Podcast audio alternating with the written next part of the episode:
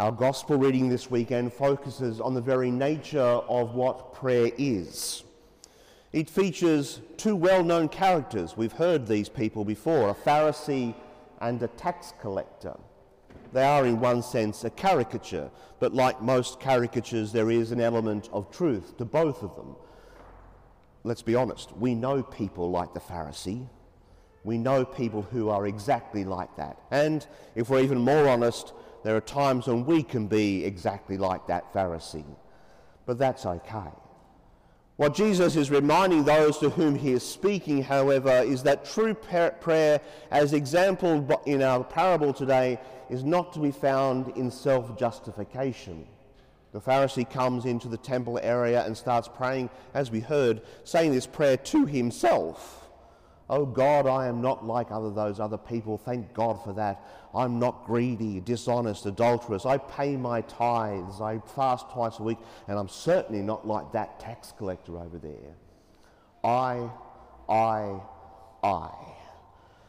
That's not true prayer. There's no mention of God except in those first opening words, and even then he immediately moves on to talk about himself. It's all about self justification before God. That, in the example we placed before us today, is not true prayer. On the other hand, we have the tax collector. Now, we know all about tax collectors. They're involved in a very nefarious uh, undertaking, even down to today. They're involved in an undertaking that was considered to be lower than the lowest. But the tax collector comes into the temple area, stands at the very back, no disrespect to the people at the back of the church this morning, but he stands at the very back and cannot even raise his eyes to God. And the only prayer that utters from his mouth is about how unworthy he is to be there. Oh God, be merciful to me, a sinner. He is focusing on God's graciousness and his unworthiness to be there except by God's grace. When we hear this story, when we are reminded of the true purpose of prayer, as we are in today's gospel, we are reminded of exactly what we are called to do when we come to a place like this, week by week. We don't come here of our own efforts.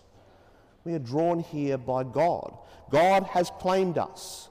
God draws us here to be nourished week by week by His presence among us in word and sacrament so that we can be about what God wants us to be about, not what we think is important.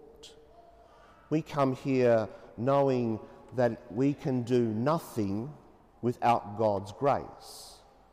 And if we think we can, then we're just like the Pharisee who have missed the point completely.